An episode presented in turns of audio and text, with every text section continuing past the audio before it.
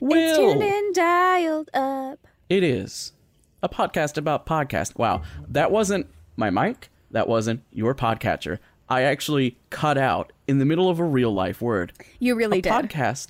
A, a podcast about podcasting. I don't know why I broke twice, but I did. Hello, Wil. Hi.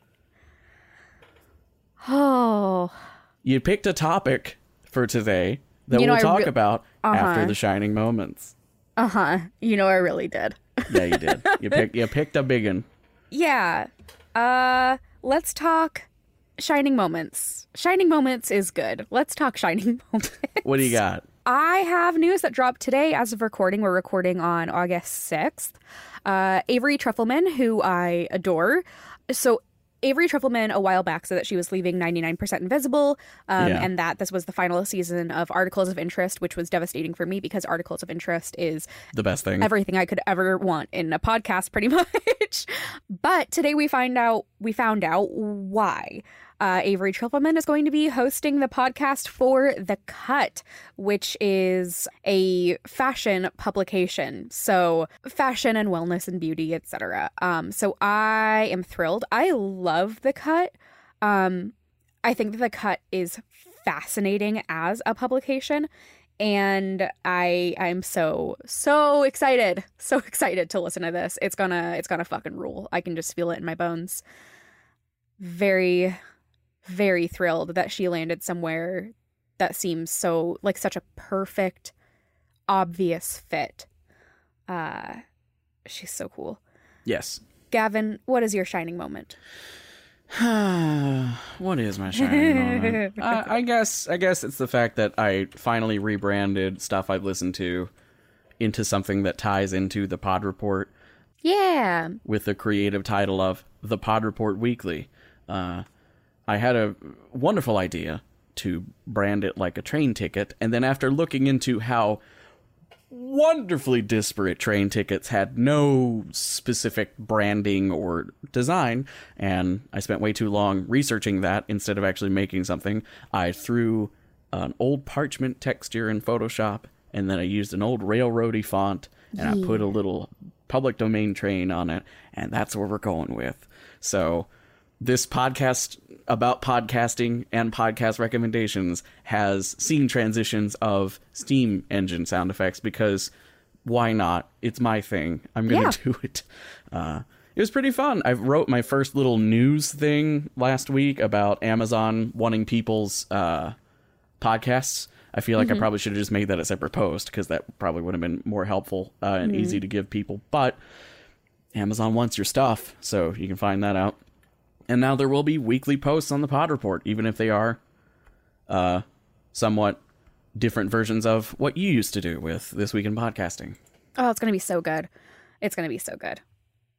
And I would like to take a quick second to thank the wonderful people in the business class seats over on patreon.com forward slash Gavin G for all their wonderful help. I'd like to thank in order of how uh, Patreon lists them. I don't know what this order is. Uh, Mads, the Ostium podcast, and Chelsea, Jean, and Alice. Thank you so much, everyone, for your support.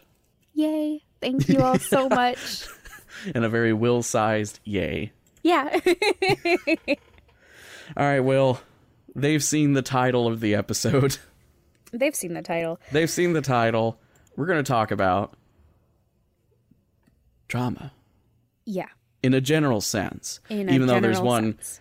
teeny tiny bit of drama that's happened lately. Even I, I don't. I, I guess I could call this news. Really, it's not really drama because it just happened, and that's what makes it fascinating to me. Because Right. in this case, everyone involved sort of formed a union and just did the thing. There was no like conjecture or hearsay. They just done. Yeah, well, I think I think let's start by giving some explanations and definitions and Yes. parameters.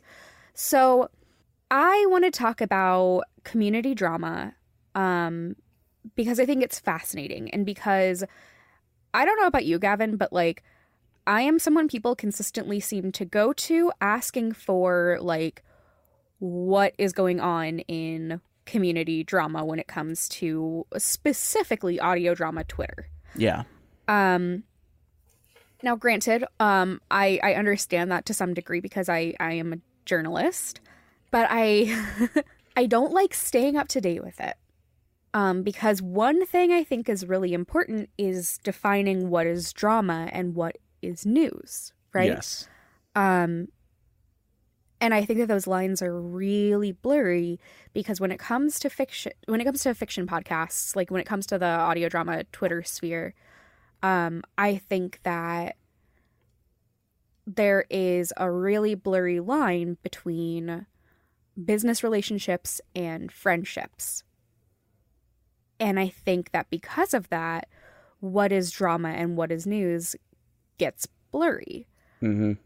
Um, and the reason that we're talking about this right now is because uh, there has been discussion about Lunar Light Studio. Um, I think pretty much every show has left the network um, with claims of abusive behavior from two of the founders, I think. Yes. And I say I think because I know very little about anything leading up to this. Um, because in the last year for sure, but even a little bit more than that, I have moved to taking to taking a very hands-off approach to any drama in the community. I want it to be clear that that doesn't mean that I think people who have allegations of abuse shouldn't be called out. I I do think they should be called out and I do pay attention to those things.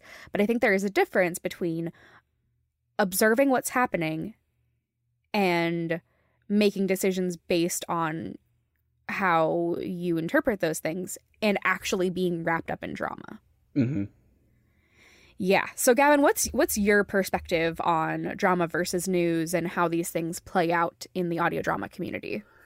They have uh, so there's a there's no optimum way for anything from grievances on the low end of the spectrum to genuine problems that need to be immediately addressed and not in a what can we as a community do? Or even though that is a valid thing to discuss there are some times where things need to happen right now.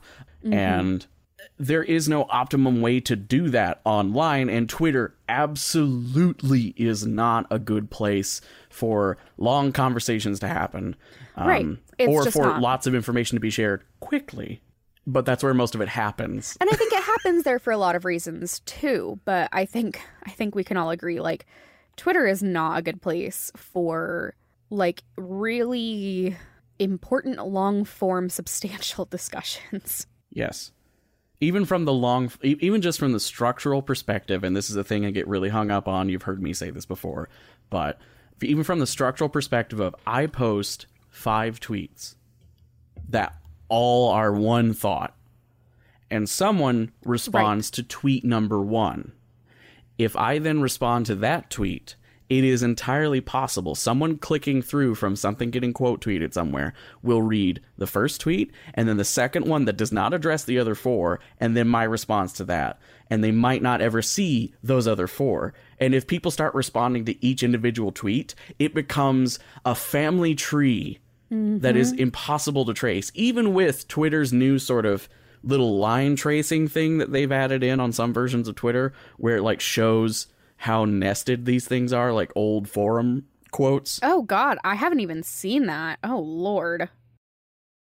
It's not great. It works better, but it's not great. Ay ay ay. Forums worked perfectly fine. Why can't we go back to that? Uh, Yep.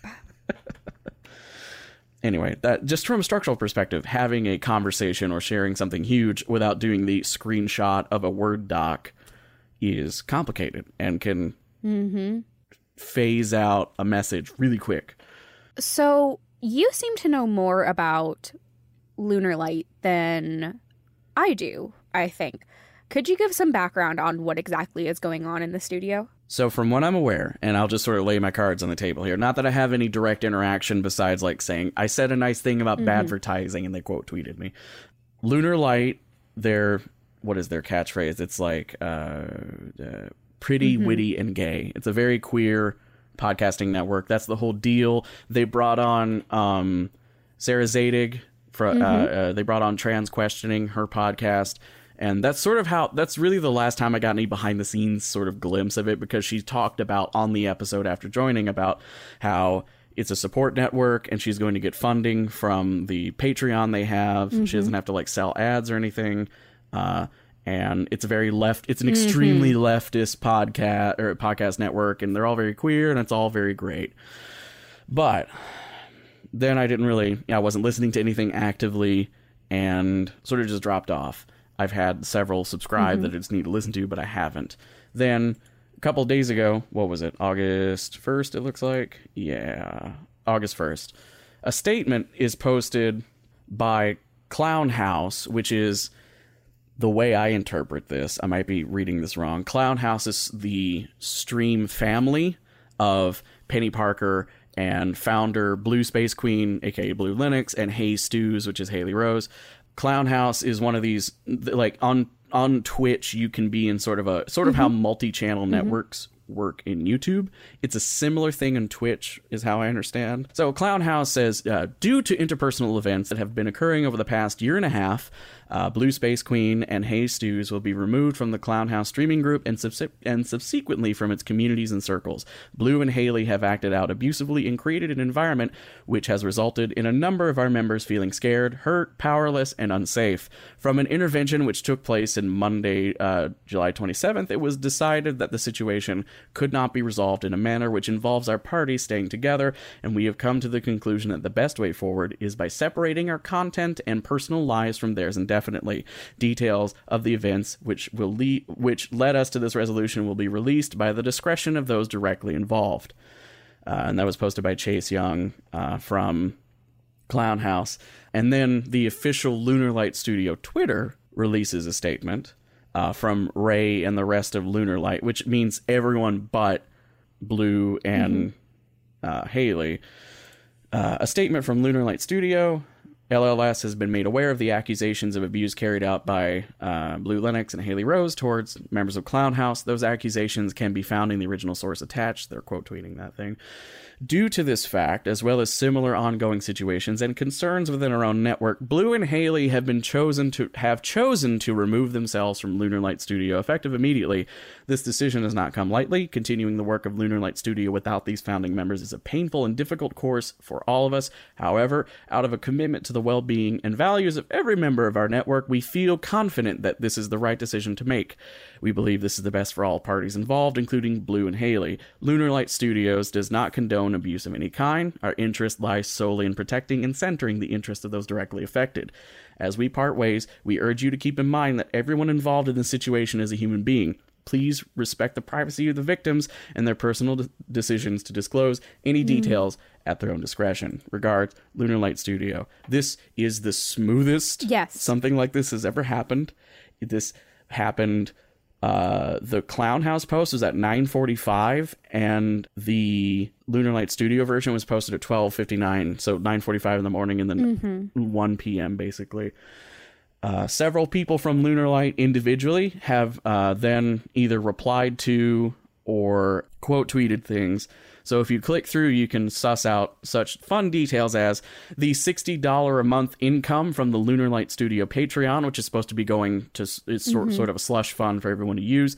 No one has received any of that money.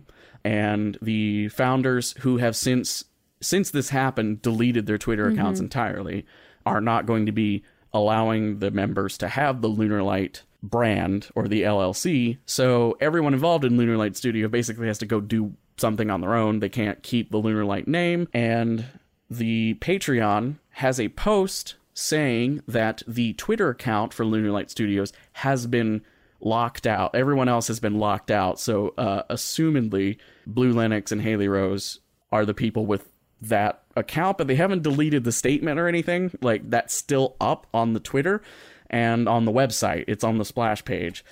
This community of very leftist podcasters banded together and all left at once. Um, there are some uh, individual accounts of abuse, and there is a uh, there's this is the last one I'll read, and I'll, I'll pick and choose here, but I'll link it and everything in the show notes. Uh, fans and friends, etc., etc. On Saturday, we released a statement letting you know that the abuse allegations against Blue and Haley had caused us to part ways and sever our creative brands as the LLS network moved forward in a different direction. In the following days, it has been made clear that Blue and Haley have no intention of ceding the name and brand of the remaining network members and have chosen to claim all monies belonging to the network and to Lunar Light Studio LLC. This is in bold. This is no longer an amicable separation. We will be ceasing all use of branding immediately and, re- and relinquishing all funds, and we ask that you halt your donations to the Patreon immediately. Please be aware of the podcasters on this network. Uh, ha- they have never received any payment from Lunar Light Studio LLC's account. Uh, the members of this collective have lost access to the official Lunar Light Studio Patreon account. We would like to make it clear that from now on, the Lunar Light brand is only associated with Haley and Blue. Any support directed at Lunar Light in the future will only be going directly to them and not to the rest of the former LLS members. This includes donations to the Patreon, any social media presence, and anything with the name Lunar Light Studio. Here's the good news all of the remaining members of the network are committed to continuing to produce quality content and shows you all love and will continue uninterrupted as we build a new home for ourselves and figure out our new identity together. We will need your help and support through this transition now more than ever. We hope you uh, understand the barriers we are facing when we pick ourselves up proudly to create something stronger and more beautiful, unburdened by a brand that we are more than happy to leave behind. And then this is signed by every single podcast on Lunar Light Studios that isn't run by uh, Blue or Haley. And then three other people, uh, Red Van uh, Buskirk, Ryan Mitchum, and Penny Parker, who are streamers who are involved with Lunar Light Studios people and whatnot. So that is the most condensed version of this I can find. And as far as community drama goes, it kind of just happened over three days, three or four days, and that's it. Yep. It's over. this rarely does not go down like this. No, not at all. Yeah, I think I think there's a lot to unpack about the differences between this and most other things that happen on Twitter. Yes. Man, Gavin, how do we even go about this conversation? Like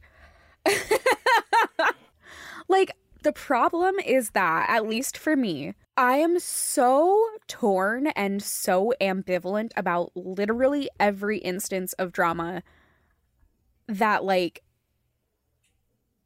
on one hand, I feel very uh convicted in my stances. Yeah. On the other hand, I don't feel convicted at all, and I feel like I shouldn't have an opinion on them. And I think that that's the thing that I'm going to trust here because my issue largely with a, a lot of intercommunity drama is like is when it becomes something where everyone gets involved but nobody has the full picture. Yeah. Because I how can you, right? Exactly. Like I know that I know that I'm not going to have the full picture on anything. One because I don't think it's possible to without being in the situations. And two, because I also don't feel like I was going to say I don't feel like it's my business.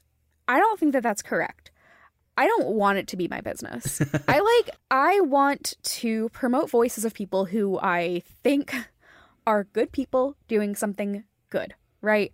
And Yeah. I want to be aware of not putting people on a platform if I feel like they are unkind and especially if they are abusive people, if they have displayed patterns of racism and transphobia, et cetera, et cetera, et cetera.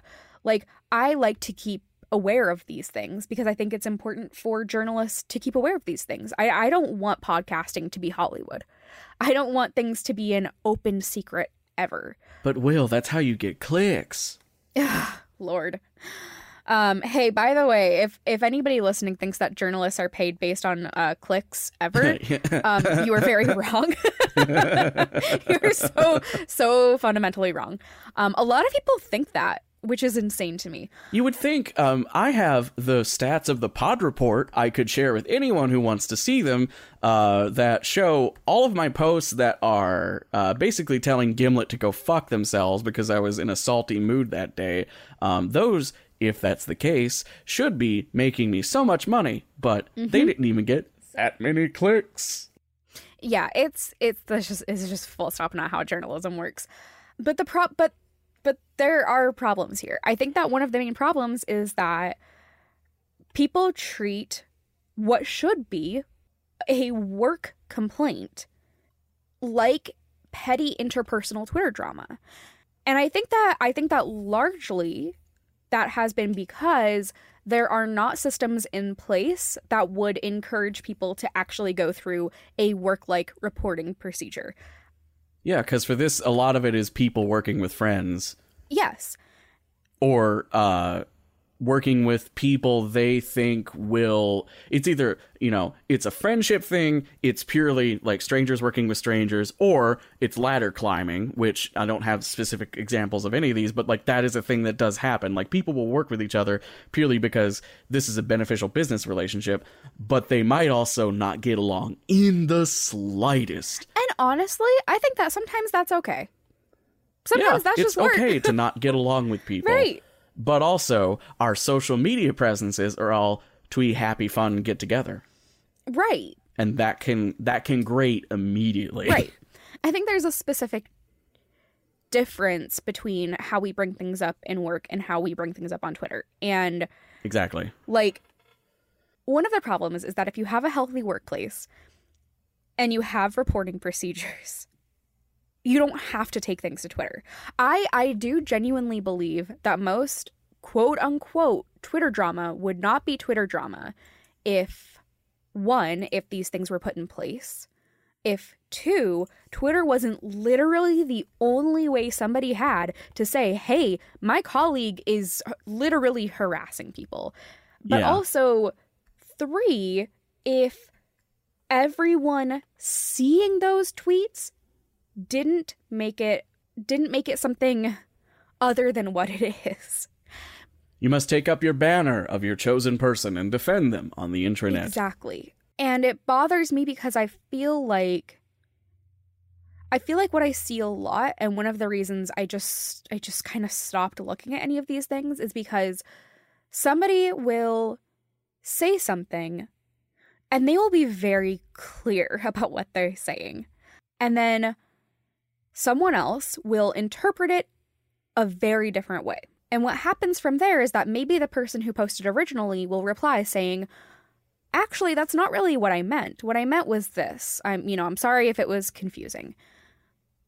But by then the second tweet will already have its new thread of discussions.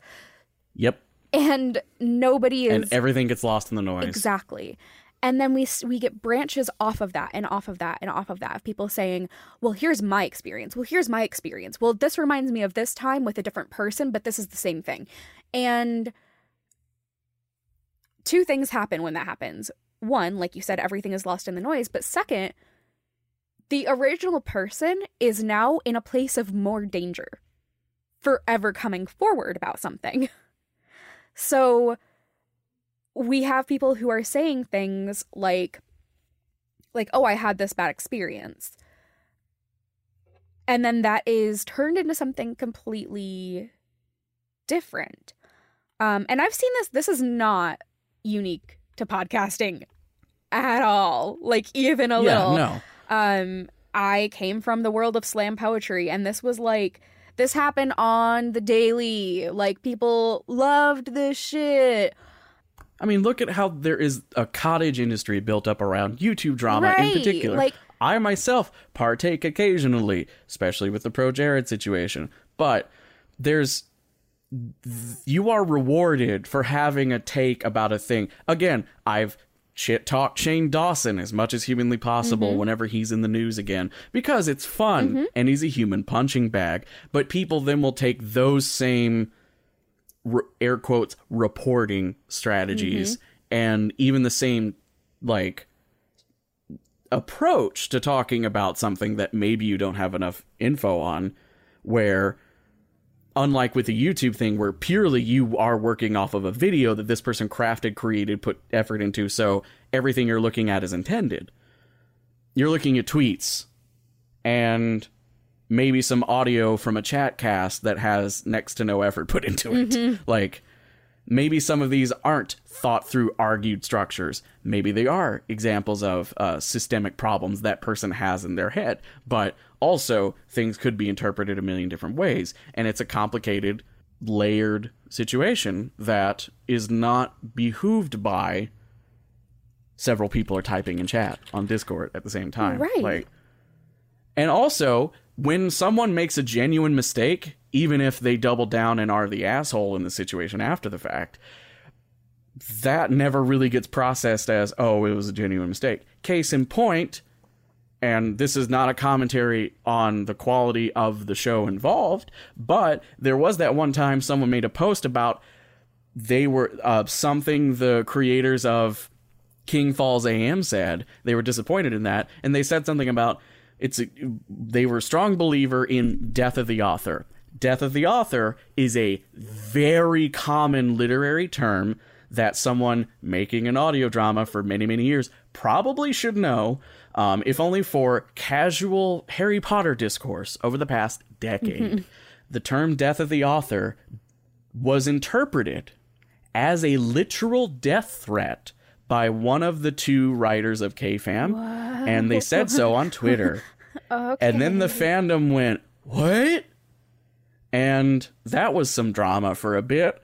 Someone said something on the Discord about um, one of the characters being a beloved gay idiot or something like that, and that was interpreted by an overly cautious mod as being homophobic, said by a queer person Ay, like it was that is a complete misunderstanding of online language and how people people have certain styles of humor on the internet and calling someone a lovable dumbass is not calling them an actual dumbass But at the same time, a lot of people say, you know, people use like, oh well, it's it's my humor. You don't understand online humor Yeah, as a defense for saying awful things. Like it is impossible what I think this all comes down to is that more and more, I feel like we are geared to give immediate reactions to everything. yes that we are encouraged to employ a very black and white system of moral reasoning. And that if we don't do both of those things, our stance is immediately assumed in the worst faith possible. you've taken a side Exactly. Somehow, even abstaining from something is seen as taking a side. And I think that there is. I, I think that there is such great love for taking a side, which uh, some some sometimes there are clear cut things to take a side on, like something. yeah But sometimes there aren't. One thing you and I have talked about a lot is that two people on opposite sides of an argument can both be true and both be false. Like they they can both say things that are correct and things that are incorrect. Or they can both say things that we agree with and that we disagree with. When it comes to situations like this, I would say it's it's rare in in this specific community. I think it's rare that one person is clearly in the right and one person is clearly in the wrong. and to be able to effectively keep track of what all parties involved are saying because of how the structure of wherever they're having this conversation works, whether it's multiple channels on Discord or multiple places on Twitter. Like, there was one time I was literally doing journalism on a thread that Jordan Cobb was making because so many people responding to Jordan that it was creating, like I said, a tree of Yep. life. And it was so confusing. I started making, I started basically reporting in my own separate thread different points that Jordan was making because it was fucking impossible to read. Right. And that's not on Jordan. No, not at Jordan's just engaging with people who was talking to her. And like imagine like imagine if if this lunar light studio thing had been like each individual person on the network having to say their piece at the same time it would take probably two journalists just watching from the sidelines Mm-hmm. and a medium post at bare minimum of like 2000 words taking screenshots so that nothing gets deleted and destroys the facts and like it would be a job to keep track of some of these things Mm-hmm. And uh, let's talk about that. It should be a job. This is what an HR person should do. yeah because that's what it comes down to is like we have people who are, are making podcasts with other people and and even if they're making it with just you know their friends they still it's still something that they take very seriously. And i know that this adds another barrier of entry to podcasting which i philosophically do not think has no barrier of entry. I disagree with that claim outright. And i am wary of adding more barriers of entry but if you if you're going to make a podcast network which by the way to my knowledge lunar light was an llc Yeah, they they actually had an LLC. In fact, there were, there was I don't know if the link's still here. Um, yeah, I think it's gone by now. But there used to be a tab on the website. I know because I almost did it, where you could pay them something like fifty bucks to get an ad spot on an episode where they would shout out your show. Uh, so they were not only did the Patreon exist, but they had the ability for people to book ads. I don't know if anyone actually did, but they were going that far where there was the ability to direct buy something through PayPal, which has a paper trail. Right. If you're going to start a business, you need reporting procedures. So I can say at Hug House, we don't have a typical HR person. We have Anne, who does like the business side of HR. And then we have Giancarlo Herrera, who is our cast liaison. And he acts as essentially our our de facto go between if if there if anybody has any problems with how we're doing anything and they don't feel comfortable bringing it to us they bring it to Giancarlo and he brings it to us and we talk about it and it gets resolved we have reporting procedures in place and i think it is i think that we are past the point where we can say like oh i'm just making a cute fun thing with my friends i don't really need to think about this Yeah. like audio drama is an industry it is a community and and, it's an worth industry it's worth pointing out we are specifically talking about audio drama because Yes. this does seem when it's three dudes talking about movies it's dude even then Uh, like even then there will be drama but like i feel like a lot of the intense energy that comes with both the positive and the negative sides of social media interactions that specifically ties to audio drama is because there is so much more effort put into this because if you're mm-hmm. putting a lot of effort into a nonfiction thing more likely than not you're already affiliated with a major network that does have mm-hmm. employment procedures. You're working for npr you're working for serial you're working for whoever. With audio drama you could be putting more effort than some of those reported nonfiction shows into something and you have mm-hmm. a patreon that makes you $24 a month but you mm-hmm. also have a sound designer. You have actors that you're having to herd like cats. Whether or not they're good or not whenever you have to juggle schedules it's frustrating. And then you also have this whole network of like you should be working with xyz because they're super friendly or they're super fun or they will help you or they're in a thing and you should episode trade and you should promo trade. You should do this. Like there's all these things that these creative types now have to do. And i'm not saying those these creative types in like a negative way. Like it's just now everyone has to work 15 jobs at once right and also like i know i know most of us did not ever receive training Yeah. on things like this like like first off um i like I have a degree in education. Like I I did not go to school for business. But then I also think like many of us don't have a college degree in the first place. It's not like we were taught this shit in high school. Like we don't have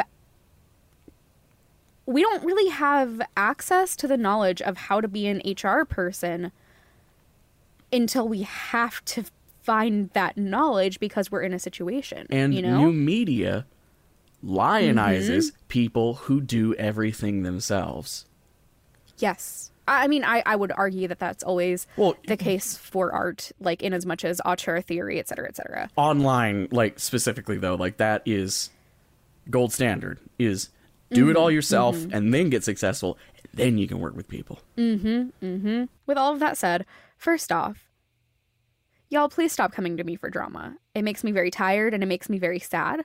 It's usually a lot of people who I really love and really respect, um, who are eh, like who I then it's it's a lot. It's it's just a lot. It's a lot and it's a lot for me to take on as somebody who is not involved in it and takes a lot of measures to make sure that those things don't happen in my own podcast production. Like it's a lot. It's it's very it's a very emotional subject. Um and that leads me to the second half of this is why do y'all want to know so bad?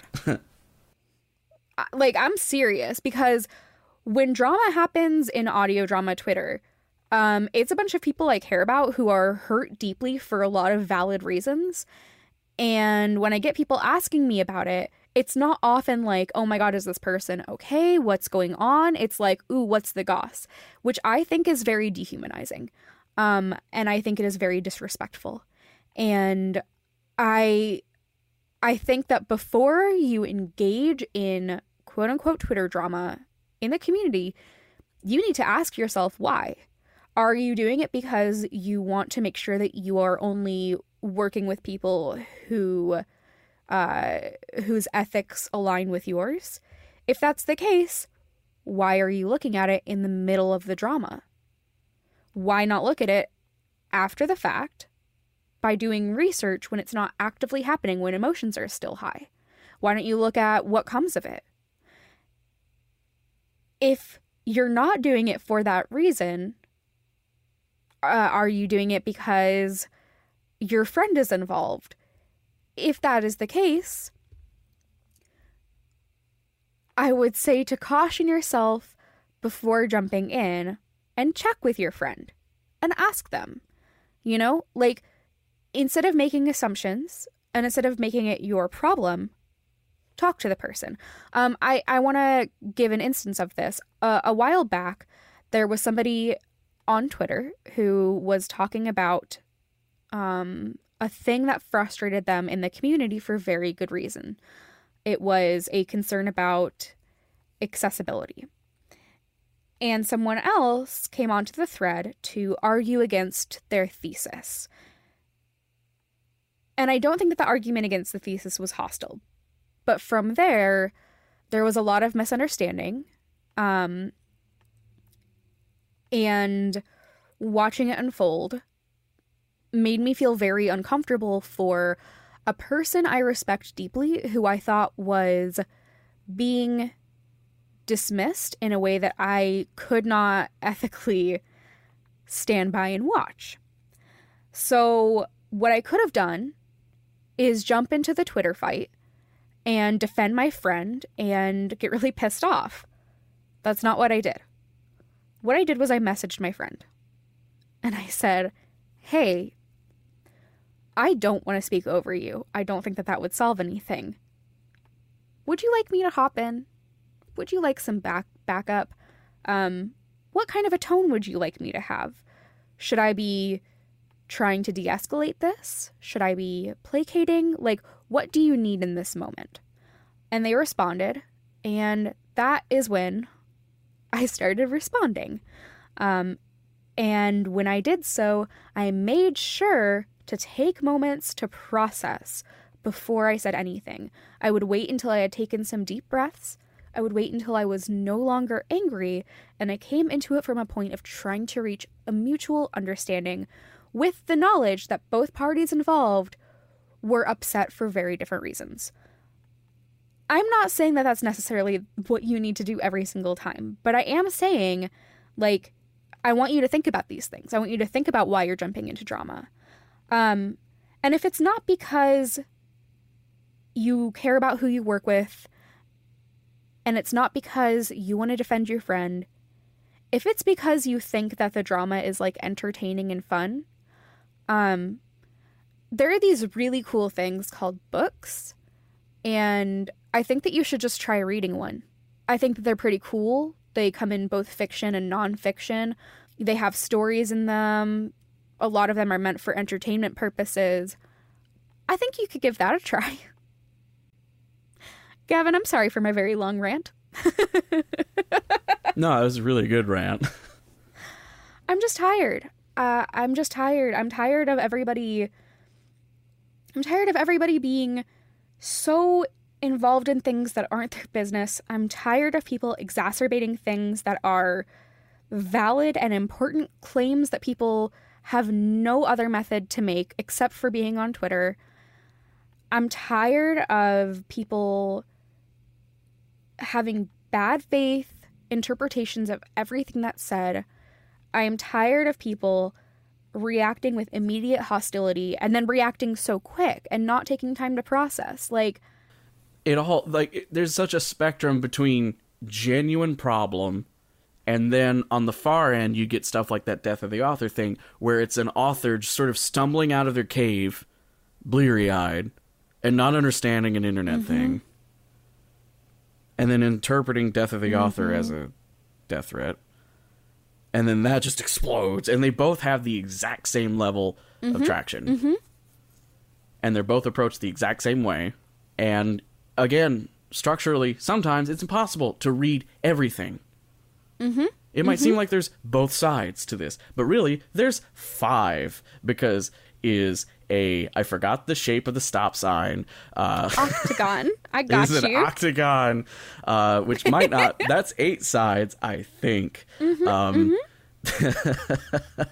Oct is eight, like an octopus. Where there's multiple people joining the conversation and leaving it and doing different things. Yes and the threat and they might be here's the other fun thing you can't even do click on the retweet button or the bit where it says retweets and quote tweets and then read all those because some people are screenshotting and right. then posting the picture and there's no link between the two and right. one could say that's subtweeting but others might say it's preserving tweets in case they get deleted also like y'all sometimes people have me blocked and it's okay. Like, yeah. like sometimes people ask me like, "Oh, well, what's your take on this? What's your opinion?" And I'll say, "Well, like I can't read the other side because they have me blocked." And, and then people seem what? to think that that's a judgment on their character, and it's not. I think that people can hate me deeply and still be right and still be good people. Like they're not the same thing. Also, as someone who has nearing four digits of people blocked, most of which are corporations and because I use a block list, but also because if I'll see people being asshole to someone else in a thread and just block them so they don't ever like interact right. with me. I've had people quote tweet me to be an asshole and just block them so it breaks the quote tweet. No, no free, uh, no free rides here. like blocking's fun and easy. I honestly don't know why celebrities make such a big deal about. I got the mute button ready to go. Block them. Block them. Don't mute the. Well, it's because they want the money. The, the finger thing means the money. They still want you to follow right, and right, right. see all the new book tweets or whatever. But uh, anyway, this is turning into a social media rant. Yes. The thing about community drama is it is huge. It is difficult to keep track of if you're not there when it happens. But if you join it when it happens, you influence it, and it could be for better or worse. I have yet to see any situation like this that ends amicably, except for what appears to have happened on August the 6th, so it's really close. But Lunar Light Studio, which seemed to cool down three days ago, insofar as everyone involved was getting no money and no support, and uh, people involved were getting emotionally abused. Uh, I read a thread by a streamer who was on the Deck of Friendship uh, TTRPG podcast on Lunar Light Studio, and they recounted the things that they for legal reasons, alleged uh, the founders did to them, including a lot of gaslighting, and it's abhorrent. Being in the in the thick of it back then would have done nothing. Mm-hmm. And now all these people have no money from Lunar Light Studios and no branding, but also not associated with those people. Mm-hmm. One thing I would caution with community drama, and this is Gavin's cynical side coming out, is giving people involved in allegations a cookie for doing, quote, the right thing when that thing can be undone extremely easy. Mm-hmm. Whether or not Blue Linux and Haley are good people or not, I believe the allegations as I feel Absolutely. I, those are very soberly and very well presented in a way that had to take so much mental effort to do because mm-hmm. those people have followings they got clout more so than this person. Both of those founders deleted their Twitter accounts. And I know it's not a thing a lot of people have done, but as someone who has deleted a couple of junk Twitter accounts I don't need anymore, you can reactivate those after so many days. Before a certain timer runs out, you can reactivate an account and it's just back. And having seen what Nick Robinson did, where he didn't delete his Twitter, but Oh, he yeah, changed yeah. his at Yeah, and he changed his profile. guy. Um, or not his at, he changed his username and he changed his uh, stuff around to make it look like he wasn't Nick Robinson, unless Mm-hmm. you got an in joke on his profile. And he just kind of waited for people to not be mad anymore about him being Nick Robinson. And then he went back to being Nick Robinson. And now he has a steady multi thousand dollar Patreon supporting, and he has a YouTube channel, and he's doing probably better financially than he did at Polygon. Yep, probably. So, if someone does do, if someone deletes their Twitter and just leaves the conversation and it seems like they've done the right thing, maybe they have done the right thing, but that Twitter account could come back within a month. Yeah, reminder that cancel culture does not exist. Yes. Uh, don't talk to us in response to this episode about like, oh, cancel culture is so bad. It's not real. Don't. I'm not interested in your take. People's careers can be affected by things. Yes. But the whole, well, they're gone now. No, they're not. Mm-hmm. Mm-hmm. And in a in a capitalistic world, uh, Wil, you were talking about uh, watching a thing about this, but and I, I think it struck really home that we are encouraged to reinvent ourselves constantly. Yes. Oh my god. Yeah, I was watching oh, I was watching this beautiful event um between two poets, um Eduardo Corral and Ocean Vuong, who are both amazing. And actually, I to my knowledge, I know Ocean came from the spoken word world, but I'm not sure about Corral. Um uh Ocean Vuong said essentially like how how do you feel about the fact that in capitalism like Gavin said, we are, we constantly have to reinvent ourselves and be new in order to be worth attention, and that struck really close to home with me. Um, and yeah, I think absolutely is in line with things here, and and up the same alley, like. I think that there's something to be said about abolition when it comes to all of this um, because abolition is not just about the prison industrial complex, it is about our carceral forms of quote unquote justice. It is about uh, carceral actions in every step of our lives. It's not just about like literally the prison system. Um, and I think, I think that that's I'm not going to unpack that all. I am not an abolition expert. I am doing my readings. I am doing my best, but I am not qualified to speak on this. But it does feel like it touches on a lot of the same things. And again, this isn't a roundabout way of saying don't bring your grievances into public. Like No, that's not. Yeah, that's this not Lunar Light Studio thing, here. perfect example. Yes, But the issue is that we need people to treat their creative endeavors like businesses and have have steps in place for when somebody needs to bring something up in a way that won't be dangerous for them. Yes. Because it sounds like this happened behind the scenes and did not work for LLS and reached the point where the thing Yes. fell apart. But Right. there could have been five bits of Lunar Light Studios community drama and then like each show spins off one after the other once they find out like what's been happening not in the group discord like no one's been talking to each other and then everyone hates each other and mm-hmm. really it was miscommunication I think that I do genuinely think that people turn to Twitter because there is no other way for them to speak up and be safe. But I do also think that if you're going to take to Twitter, one, for your safety, for your safety, and two, like, because I think it is the right thing to do, I think that you need to, to take to Twitter in a way that's very purposeful and very thought through you know like i think that you need a second pair of eyes on what you're going to say and i think that you need you need to have a system in place for what you're going to do if if this gets you even more harassed or if conversations spin off i think that you need uh, you need a plan for how to reassert your thesis and explain again what you mean. I I think I think that these things because there's no system in place I think that usually people wait until emotions are so high that it is impossible to to actually accomplish the goal of people being understood mm-hmm. and people being respected and appreciated. And I think that that's uh, deeply tragic on behalf of the people who come forward with claims because they shouldn't ever even have to be in that situation in the first place. But I do also think, like, if you find yourself in this situation, I just, I just hope that you can, that you have the resources and the community and the ability to make sure that you are conveying what you need to convey clearly and in an organized fashion, which is why I think this thing with Lunar Light went so well. Relatively, like it's still a horrible thing to have as, happened, as but... well as something can happen in a, situ- a situation like yes, this.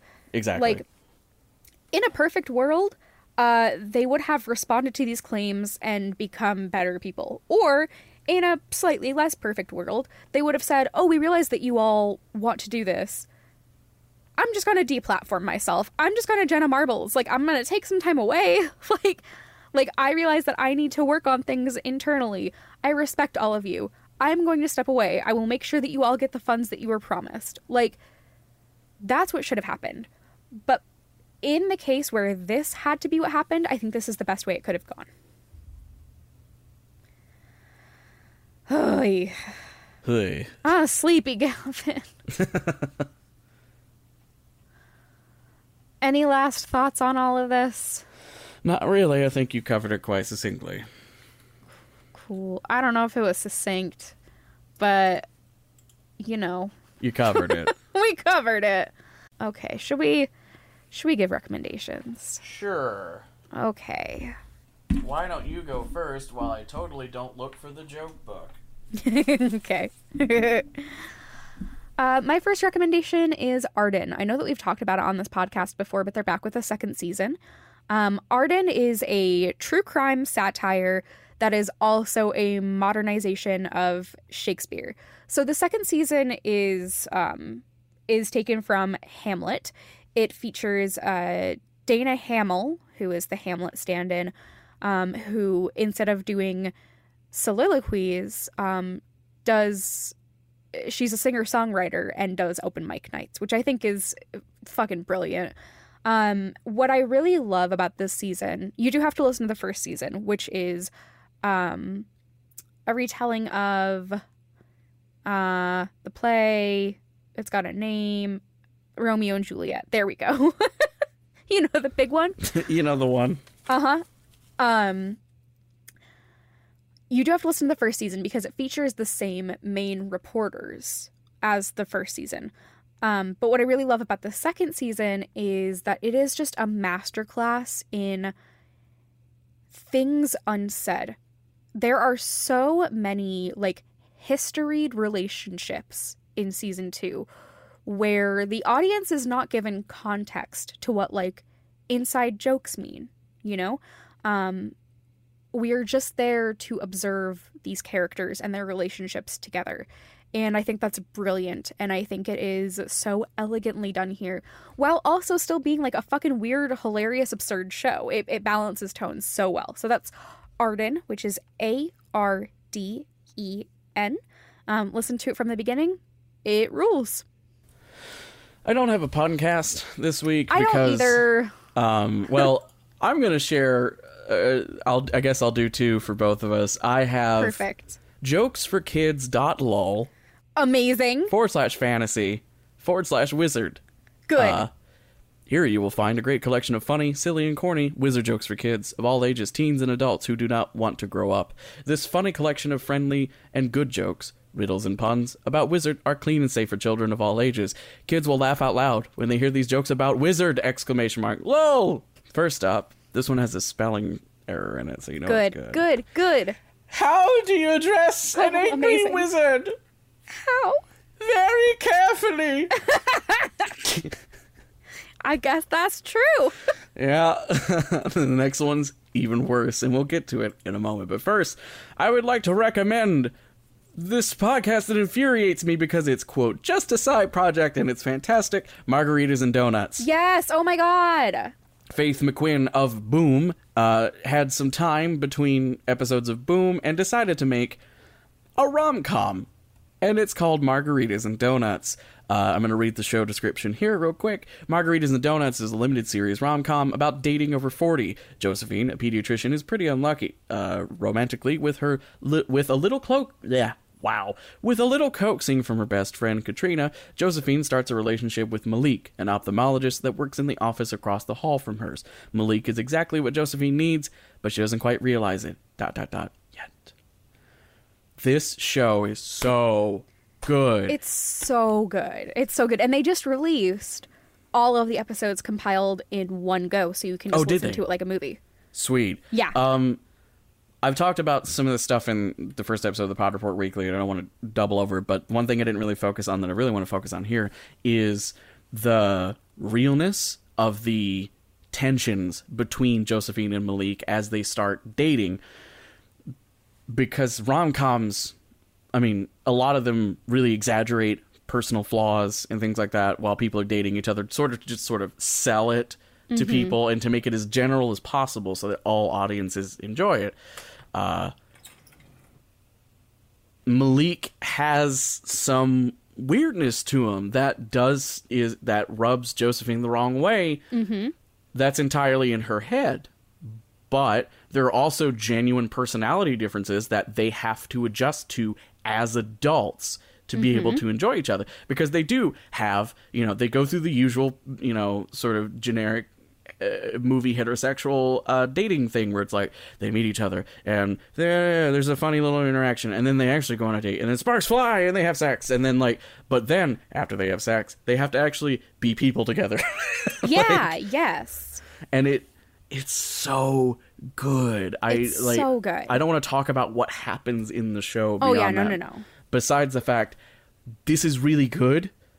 Also, it has the best co-branding deal with a company ever because there's an alcoholic donut company in Nashville that Mm-hmm. so delivers, cute.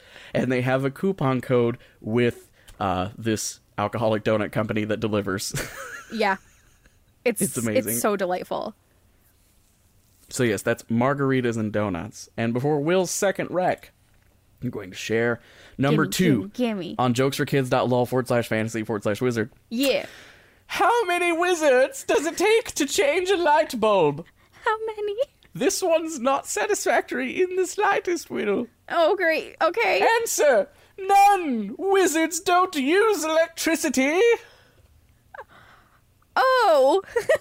That one is uh, tagged electricity, Harry Potter, light bulb, and wizard. oh no. This is uh that's a very surreal joke as somebody who's somebody whose own audio drama is about basically an electricity, Electricity. wizard. Yeah. Oh, delightful. Oh, Wil, what's wonderful. your second rec? My second rec is Desperado. Desperado is an audio drama um, about three death gods. Um, it's so good. So the story follows three people from around the world who have had encounters with deities of death. Um, all taken to my knowledge from like actual folklore.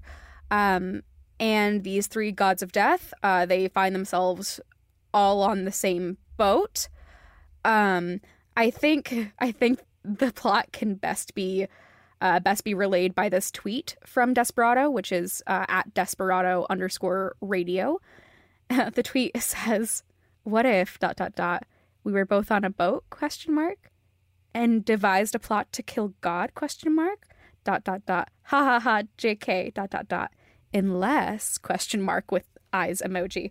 Uh, that's the plot. Uh, it's really really really good. The acting and the writing are like hypnotic. It's so easy to just let yourself sink into and listen to while also being like really, really, really high stakes. It's somehow both comforting and uh not stressful. Like you really believe the stakes, but it feels so comforting to listen to. It just wraps you up in the story. Um, it is so good. It it's just it's gorgeous. Um, I love that we see, you know, depictions of these gods from from different cultures, and I love that we see it's kind of American godsy in Yeah. a certain way. Um, it's just great. If if you're looking for an audio drama that feels both really high stakes and really poetic, Desperado is for you. So that's Desperado, which is D E S P E R A D O. Um, and it rules. Gavin, second rec. My second rec, which is uh, since we had a heavy episode today, I'll do one more from jokesforkids.lol. Yeah, let's do Uh, it. What did the ti- What did the tired wizard do? What? he sat down for a spell. Ay, ay, ay. Oh, Lord. uh, let's see if I can spell this right. We're going to talk about the God's Head Incidental. Yes, yes. There are Yes, yes. Four yes. episodes. This is somewhat related to uh, Wil's recommendation because there are gods involved quite Yes. frequently. The God's Head Incidental is a audio drama about. Uh, oh God, where is it? Press kit. Thank you. I love, I love podcasts that have it on lock. Yes. Let's see here. Where's your description? Um, The only In the city- whose name I, I remember is Laura Mipsum. Well, because Laura Mipsum is Yeah. the the main character of the first episode, or not main character, best character in the first Yeah. episode. in the city of God's Head, where the god of justice heads the city government and the god of oral hygiene sells toothpaste on TV, non-divine college dropout Imogen M plugs away at her job as a resident advice columnist Maddie Monday at the local newspaper The God's Head Incidental. A chance brush with the god of memory leads her to form an unlikely alliance with a theatrical thief to find her missing sister and possibly uncover a vast conspiracy that undermines the concept of godhood as she knows it. This whole concept of godhood thing very much ties into America. It, it's not like this. This, I mean, the show probably people were gonna have read American Gods because it's like one of the most popular game, Yeah. Gaiman novels.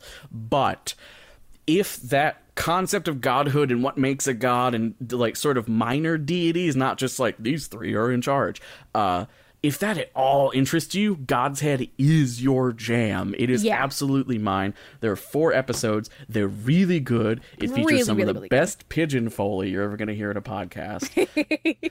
Their press kit is gorgeous to look at. I know I don't normally talk about press kits, but like It's a good one. they have quotes. It's a good one, especially like use it as an example if you ever want to make a press kit for your for your own show. Like They got it's pronouns for the characters, not just the actors. Yep. There's a cast list with their role, pronouns, other shows they've been in. Mm-hmm. There's links, like hot links in it to take you to other stuff. It tells you Mm-hmm. about the team. Like I know I'm talking. I'm I'm talking. There's there's bespoke music for the show. God's Incidental is really good. It's really good. It's going to be eight episodes total once it's done. The content warnings are handled beautifully, where they give mm-hmm. general content warnings at the beginning and then tell you to look in the show notes.